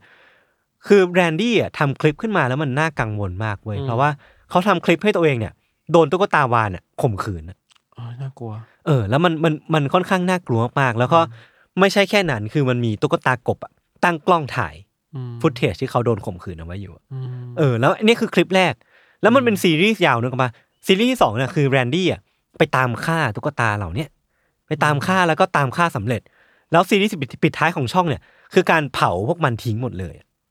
เผาเพื่อนที่เขาสร้างขึ้นมาอืมตายไปกับมืออมคือมันมันมันกลายเป็นว่ามันเป็นงานปิดฉากช่อง Pioneer Production ที่ค่อนข้างดาร์กมากๆ แต่ว่าตัวเขาเองเนี่ยก็ไม่ได้จบแค่นั้นนะเพราะว่าเขาตั้งใจที่จะจบซีรีส์นี้เพื่อไปเปิดซีรีส์ใหม่ของเขาอืมที่เขากับตัวละครสาวอย่างเอมเบอร์แมคเลนเนี่ยจะเข้ามา collab ด้วยกันอืมคือมันเป็นซีรีส์ที่เขาตั้งชื่อว่า EGS ซึ่งมันย่อมาจาก Ember Ghost Squad คือเป็นผองเพื่อนของ Ember ที่เขาเป็นหนึ่งในนั้นด้วยเนาะ ครับคือเรียกว่าเอาง่ายๆแล้วกัน คือเป็นการเปิดเปิดมิติใหม่อืมเปิดเปิดซีรีส์ใหม่ที่เขาจะสามารถทดลองความเป็นตัวเองไปมากขึ้นได้ครับคือซีรีส์ EGS เนี่ยมันเป็นซีรีส์ที่เขาเนี่ยจะร่วมแสดงกับเหล่าตัวละครที่เขาสร้างขึ้น มีเนื้อเรื่องมีบทพูด คือมันจะเป็นการทำแอนิเมชันที่ต่อยอดจากสิ่งที่เขาทำมา แต่ว่าเขาเนี่ยจริงจังกับมันมากขึ้น หรือว่าลงทุนลงแรงกับมันมากขึ้น แล้วก็หมกมุ่นกับมันมากเว้ยทำคลิปจริงจังมากๆ แล้วก็สร้าง account Twitter ให้กับตัวละครทุกตัว ที่มีอยู่ในซีรีส์นี้ประมาณ 7-8 ตัวหรือว่ามัน 9 ตัวเนี่ยผมไม่แน่ใจ ครับ แล้วก็เล่น account Twitter ของแต่ละตัวด้วยตัวเองหมดเลย คือเรียกได้ว่ามันเป็นการ split ตัวตนของเขาเนี่ยออกไปสู่ 9 คน แล้วก็ roleplay เป็น 9 คนนั้นเพื่อตอบโต้กับตัวคนเดียวทั้งหมดเลย มีเส้นของการที่หนีออกหนีออกจากโลกความจริงมากมากประณมากมากหนึ่งมากมาก อ่าคือเขาทำแบบนี้ต่อไปเรื่อยๆพี่ทันทำคลิปทำแอคเคาท์ทวิตเตอร์แล้วก็ทำสิ่งเนี้ยไปเรื่อยๆตั้งแต่ปีประมาณปี 2013 แต่เขาเองก็ไม่สามารถหาเลี้ยงชีพด้วยการทำ YouTube นะเพราะว่ามันก็ไม่ได้มีคนดูเยอะครับแต่ว่าเขาก็ต้องไปทำงานพิเศษที่ที่ซูเปอร์มาร์เก็ตแห่งหนึ่งที่ชื่อว่า Vice Supermarket นะครับเพื่อหาเลี้ยงชีพเขาเนี่ยก็ใช้ชีวิตมาเรื่อยๆพี่ทันโดยมีเป้าหมายว่าอยากที่จะตายให้เร็วที่สุดอะยังคงอยู่นะอืมแล้วก็ตั้งเป้าไว้ว่าจะตายในวันที่ 5 เดือน 7 ปี 2019 เพราะว่าเอามันมันต่อยอดมาจาก EGS E คืออักษรตัวที่5 G คือตัวที่ 7 19 ก็คือตัว S เนาะเขาเลยตั้งเป้าตั้งเป้าไว้ว่าอยากที่จะตายวันนั้น แต่ว่าพอมาถึงปี 2017อะทำช่อง YouTube EGS มาประมาณ 4 ปีเนี่ยเขาเริ่มรู้สึกว่า เออไม่ไหวแล้ว น่าจะต้องถึงจุดที่เขาจะต้องจากโลกนี้ไปแล้ว คือเขารู้สึกว่ามันทุกข์ทรมานเหลือเกินครับ แล้ววิธีการที่เขาเลือกที่จะตายพี่ทัน มันดันไปมีต้นแบบมาจากอะไรที่มันอันตรายมากๆเว้ยอืมคือเขาอะมีไอดอลอยู่สองคน ชื่อว่าอีริกแฮร์ริสแล้วก็ดิแลนคลีโบชื่ออะหลายๆคนอาจจะคุ้นกัน เพราะว่ามันเป็นสองคนที่ก่อเหตุกราดยิงในโรงเรียนมัธยมโคลัมไบน์อ่าในปี 1999คนละไม้ไฮใช่ใช่คือมันเป็นที่พูดถึงไปทั่วมากเว้ยมันเป็นคดีที่อุกอาจมากๆ แล้วก็เป็นเคสตัวอย่างที่เวลาเราจะพูดถึงเหตุกราดยิงในอเมริกาเนี่ยมักจะมีการยกเคสนี้มาเป็นตัวอย่างว่าเป็นเหตุกราดยิงที่รุนแรงแล้วก็เลวร้ายที่สุดครั้งหนึ่งในในประวัติศาสตร์เนาะครับคือ เล่าคร่าวๆคือว่ามันเป็นเด็กม .6 สองคนที่เข้าไปกราดยิงในโรงเรียนโคลัมไบน์ไฮแล้วก็ฆ่านักเรียนไป12คน แล้วก็ครูอีกหนึ่งคนอืมก่อนที่จะปิดฉากเรื่องนี้ด้วยการฆ่าตัวตายตามไปอืมซึ่งแรนดี้เองอะ ก็เป็นหนึ่งในคนที่ได้เห็นเคสนี้เว้ยครับแล้วก็เป็นคนที่ได้รับผลกระทบมาอย่างเต็มที่มากอืมๆคือเขามองว่าสองคนนี้เป็นไอดอลและอยากที่จะอยากที่จะทำแบบเดียวกับสองสองคนเนี้ยอืมด้วยการที่จะไปก่อเหตุกราดยิงที่ไหนสักที่หนึ่ง แล้วก็ปิดฉากชีวิตของตัวเองลงม อันเนี้ยก็ต้อง disclaimer ไว้ว่า ไม่ใช่เรื่องที่ควรทำตามเลยนะครับอืมอืมหลังจากนั้นเองไม่ทันพอเขาตัดสินใจได้ว่าเขาจะตายแบบเนี้ยเขาก็เริ่มวางแผนต่างๆ นานา ไปหาซื้อปืนลูกซองมาได้มาสองกระบอก แล้วก็ซ้อมยิงเป้า แล้วก็ตะเตรียมแผนที่ทำยังไงก็ได้ ให้ไปสู่วันที่เขาสามารถปลิดชีพตัวเองได้ แล้วก็ก่อเหตุกราดยิงนี้พอแผนมันเป็นรูปเป็นร่างพี่ทัน เขาก็เริ่มหย่อน message เนี่ยเอาไว้ในโซเชียลมีเดียของเขา โดยเฉพาะใน Twitter ทั้งในรูปแบบของโน้ตที่เขาเขียนเอาไว้ว่าเขาเนี่ยเป็นวิญญาณนะที่เขามาอาศัยร่างของแรนดี้สแตร์อยู่ครับและปี 2017 เนี่ย จะเป็นปีสุดท้ายของเขา แล้วก็ระบายความในใจออกไป คือเรียกว่าคนในโซเชียลมีเดียเนี่ยเห็นทุกอย่าง เห็นความเปลี่ยนแปลงทางจิตใจของแรนดี้ เห็นสภาพจิตใจของเขาว่ามันย่ำแย่แค่ไหน แต่จนถึงตอนเนี้ยก็ยังไม่มีใครสนใจเขาเลยเว้ย เออ ยังไม่มีใครมานั่งเรียกร้องว่า หรือว่าไม่มีใครตั้งประเด็นว่า เอ้ยเด็กหนุ่มคนเนี้ยโอเคหรือเปล่า มี มีการต้องต้องขอความช่วยเหลือหรือเปล่าเออไม่มีเลย ไม่มีเลย คือมันหนักขึ้นเรื่อยๆ โดยที่ความที่ว่าแรนดี้เนี่ยดิ่งลงขนาดที่ว่าเริ่มใช้ account ที่เขามีทั้งหมดเนี่ยของแต่ละตัวละครน่ะมาตอบโต้กันไปกันมาครับมีความแบบดิ่งลงเรื่อยๆ มีความ dark ขึ้นเรื่อยๆ แล้วก็ทั้งหมดเนี่ยประกาศพูดพร้อมกันว่าในวันที่ 7 มิถุนายนอืมมันจะมีข่าวใหญ่เกิดขึ้น อยากให้ทุกคนรอติดตามกัน ซึ่งก็ไม่มีใครสนใจ ไม่มีคนสนใจอืมไม่ได้มีใครมาตั้งนั่งเรียกร้องกันว่ามันจะเกิดอะไรขึ้นวะครับเออไม่ได้มีคนสนใจเลยโดย message ที่มันชัดที่สุดที่แรนดี้ทิ้งเอาไว้อะคือเขาโพสต์ทิ้งในทิ้งทิ้งไว้ในทวิตเตอร์ไว้ว่าเขาบอกว่า ตอนสุดท้ายของซีรีส์ EGS เนี่ยที่เขาทำอยู่เนี่ยอืมมันกำลังจะมานะ และมันมีชื่อว่า Westboro High Massacre หรือว่าเหตุการณ์ฆาตกรรมหมู่ที่ ที่โรงเรียนมัธยมเวสต์โบโรคือบอกทั้งวันบอกทั้งสถานที่แล้วนะ และบอกถึงว่ามันจะเกิดอะไรขึ้นด้วยนะเออ แต่ว่ามันไม่ได้มีอะไรเกิดขึ้นเลย ครับ เออ แล้วก็บอกว่าซีรีส์เนี้ยมันจะเผยแพร่ในวันที่ 7 มิถุนายน คือมันวันเดียวกันหมดเลย แล้วก็ถนนทุกสายเนี่ยมันมุ่งไปที่ว่าวันที่ 7 มิถุนายนมิถุนายนเนี่ยมันน่าจะมีอะไรเกิดขึ้น แต่ก็ไม่ได้มีอะไรมากกว่านี้ คือมันค่อนข้างชัดเจนว่าสิ่งต่อไปที่เขาจะทำคืออะไร แล้วก็ทั้งหมดเนี่ยมันคือ warning sign เนี่ยที่ไม่ได้มีใครสนใจก็ตามอืม เรื่องราวเนี่ยมันดำเนินมาถึงจุดที่แรนดี้เนี่ยต้องเลือกแล้วว่าเขาเนี่ยจะก่อเหตุที่ไหน เพราะว่าเวสต์เบโรไฮเนี่ยมันไม่ได้มีอยู่จริง คือเขาแค่ตั้งมาเป็น symbolic เฉยๆอ่าเว้ยอ่าอ่าคือตอนเนี้ยวิธีที่เขาเอ้ยสถานที่ที่เขาจะต้องเลือกเนี่ย มันจะเป็น choice ระหว่างบ้านของเขาเอง ที่เขาจะก่อเหตุกราดยิงภายในบ้านครับฆ่าสมาชิกครอบครัวของเขา คือพูดแล้วมันก็เศร้าๆเนาะหรือว่าจะเป็นซูเปอร์มาร์เก็ตที่เขาทำงานอยู่ คือวิธีที่เขาเลือกอะพี่ทันมัน มันคือวิธีวิธีอะไรรู้ป่ะอืมคือการโยนเหรียญหัวก้อยอะอืมมันดูง่ายเกินไปในการเออแล้วฆ่าแล้วคนผมพูดแล้วผมจะร้องไห้แม่งแบบว่า มันอินเทนส์มากๆเว้ยการที่แบบ คนเรามันจะก่อเหตุด้วยด้วยวิธีแบบนี้จริงๆหรอ หรือว่าเลือกที่จะก่อเหตุด้วยสถานที่แบบด้วยวิธีนี้จริงๆหรอ แล้วชีวิตคนที่อยู่ข้างหลังอะ เออ ขึ้นอยู่กับแค่การทอยเหรียญนะใช่ ซึ่งมันแบบว่ามันมันเจ็บปวดนะครับ คือเขาอะกำหนดเอาไว้ว่าถ้าได้ถ้าโยนได้หัวเขาจะโยนเหรียญสามครั้งอืมถ้าหัวมากกว่าเนี่ย จะเป็นก่อเหตุที่บ้านอืมถ้าเป็นก้อยมากกว่าเนี่ย จะก่อเหตุที่ซูเปอร์มาร์เก็ตอืมผลออกมาคือก้อยสองครั้ง แปลว่าเขาจะไปกราดยิงที่ Weis Market Weis ซูเปอร์มาร์เก็ตที่เขาทำงานอยู่นั่นเองครับตัดภาพมาพี่ทัน เช้าวันที่ 7 มิถุนายน แรนดี้เนี่ยก็เดินไปทั่ว Weis ซูเปอร์มาร์เก็ตที่เขาทำงานอยู่เว้ยครับแล้วก็สำรวจทุกซอกทุกมุม แล้วก็เดินไปที่มุมนั้นมุมนี้ สอดส่ายสายตาไปทั่ว สิ่งที่เขามองหาเนี่ยคือทางออกอืม คือเขามองหาทุกทางออกว่าจุดไหนเนี่ยเป็นทางออกได้บ้าง ช่วงเวลาต่อมาพี่ทันพอหาทางออกเสร็จปุ๊บเขาก็เริ่มมีเวลาว่างเนาะเขาก็ได้ปล่อยคลิปคลิปตอนสุดท้ายของซีรีส์ที่มีชื่อว่า Westboro High เนี่ยแหละ Massacre ปล่อยออกมาใน YouTube ซึ่งเนื้อหาในคลิปอะมันเป็นการที่แรนดี้อะพกเอาปืนลูกซองสองอัน ที่เขาตั้งชื่อไว้ว่าเรเชลแล้วก็แมคเคนซี่ครับคือเขาตั้งชื่อปืนลูกซองตามอ่าตามเด็กผู้ชายสองคนที่ก่อเหตุที่โคลัมไบน์อ่าที่เขาตั้งชื่อให้ปืนเหมือนกันอ่า แล้วเขาก็เอาปืนลูกซองเนี้ยยัดใส่กระเป๋า แล้วก็ออกไปก่อเหตุกราดยิงที่โรงเรียนมัธยมกับเพื่อนๆของเขา อันนี้คือสิ่งที่เกิดขึ้นในคลิปนะ แต่ว่ามันก็น่าจะชัดเจนมากพอแล้วว่าว่าว่ามันคือสิ่งที่แรนดี้จะทำอะจะนำไปสู่อะไร เออ คืนนั้นแรนดี้ก็ได้ไปทำงานที่ Weis ซูเปอร์มาร์เก็ตในกะกลางคืน แล้วก็ทำงานไปเรื่อยๆพี่ทันจนถึงช่วงเวลาปิดร้าน ประมาณห้าทุ่มอืมเหล่าพนักงานที่อยู่ในกะนั้นนะครับเขาก็ต้องช่วยกันเคลียร์ของเพื่อที่จะปิดร้าน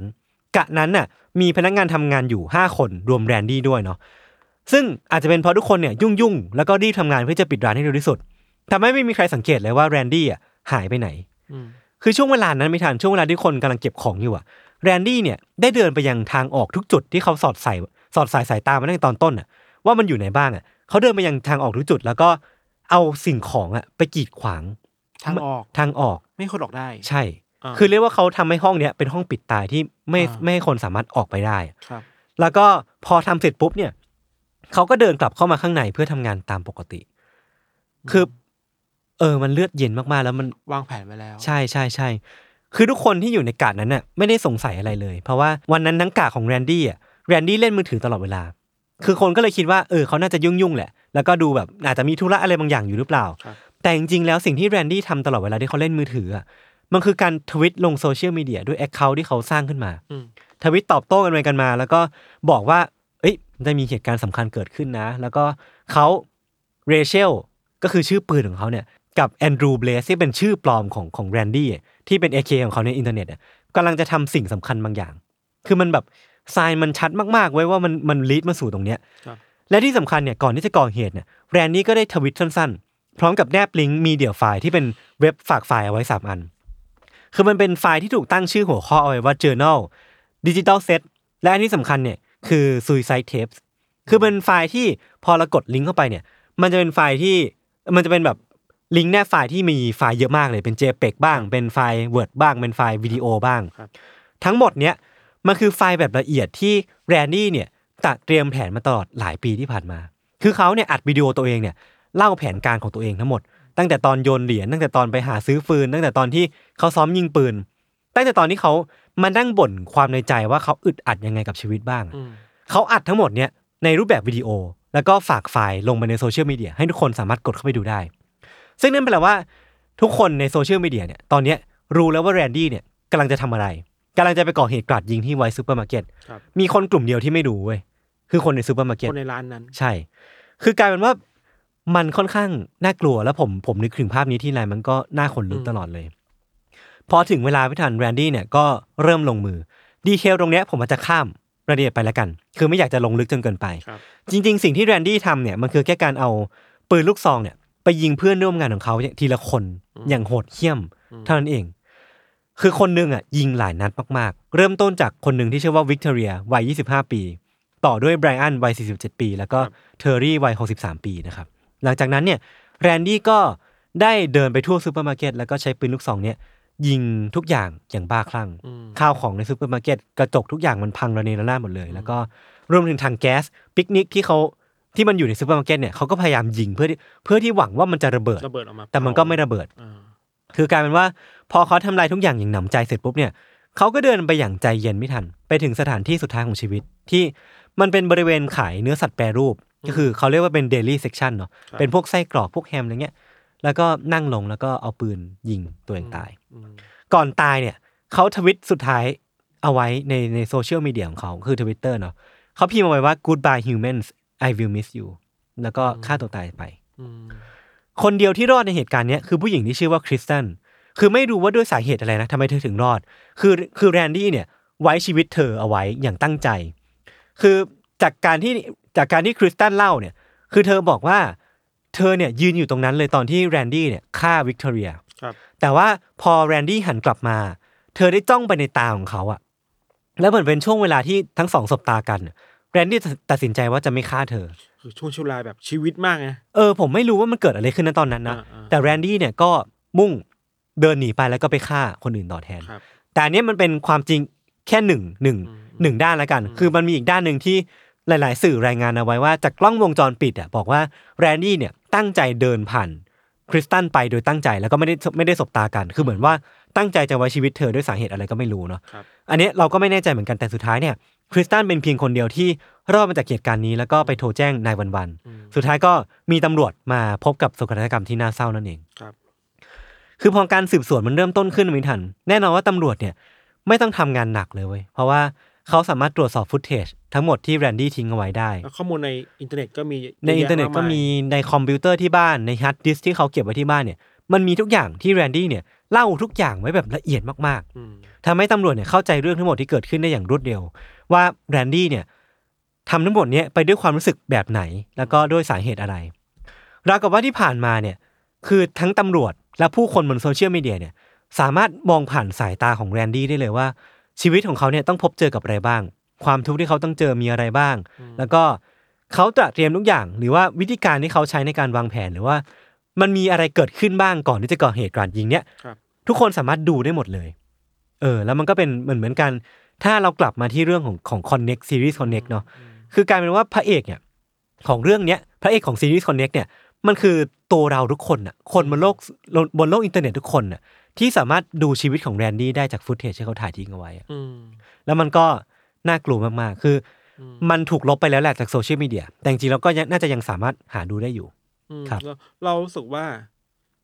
เวลาพูดถึง Connect อะครับ อืม ชื่อซีรีส์ใช่ไหมแล้วมาพูดถึงคดีนี้อะอืม จริง ๆ แล้วแรนดี้ก็พยายามจะ Connect ตัวเอง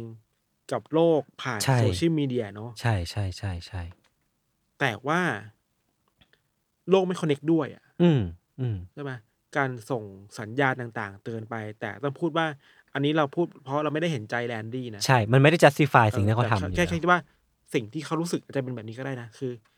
พอคอนเนคกับคนในสังคมไม่ได้แต่คอนเนคผ่านอย่างนี้แทนน่ะ แล้วถ้าเราเป็นคนดูอะ เราคงแบบเออว่ะ เราได้เห็นชีวิตของแรนดี้ผ่านสายตาอืมเขาผ่านเลนส์กล้องอะม คือในซีรีส์จะเป็นดวงตาเนาะอืมแต่อันนี้ในคดีจริงมันคือเลนส์กล้องที่ทำหน้าที่ไม่ต่างกันมาก ใช่ เออเออแล้วแล้วสิ่งที่พี่ธันพูดคือ ผมมันรู้สึกว่ามันเป็น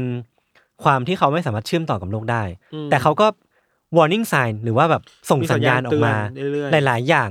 ซึ่งผมคิดว่าในในมุมหนึ่งนะที่ที่ผมไปดูวิดีโอของเขามาเนี่ยเขาบอกว่า warning sign เหล่านี้มันเยอะมากนะ ทั้งการหย่อนโน้ตเอาไว้ในทวิตเตอร์อืมความ dark ลงของคลิปที่มัน dark ลงเรื่อยอืมๆแล้วที่สำคัญคือเสื้อเสื้อเชิ้ตเสื้อยืดที่เขาสวมใส่อะครับมันเป็นเสื้อยืดที่สกรีนลายคำว่า natural selection ซึ่งมันเป็นเสื้อที่คนร้ายในเหตุการณ์โคลัมไบน์เนี่ยใส่เว้ยอ่าใส่อยู่ใช่แล้ว การที่เขาใส่เสื้อยืดเหล่าเนี้ยเขาคาดหวังว่าพ่อแม่ของเขาเนี่ยจะเห็นแล้วแล้วเห็นสัญญาณแล้วเห็นสัญญาณอะไรบางอย่างที่เขาส่งต่อไป หรือว่าคนบนอินเทอร์เน็ตอะจะเห็นว่าเวลาเขา อัปโหลดภาพนี้ลงโซเชียลมีเดียเนี่ยจะมีคนเข้ามาเห็นหรือเปล่าว่าเด็กคนนี้มีปัญหาไหมอืมแต่มันก็ไม่มีคนเห็นอืมหรือแม้กระทั่งว่าเขาน้อยใจพ่อแม่ของเขามากที่ในห้องของเขาพี่ทันมันจะมีที่โกนหนวดของผู้หญิง หรือมีเครื่องแต่งกายของผู้หญิงเนี่ยถูกวางไว้อยู่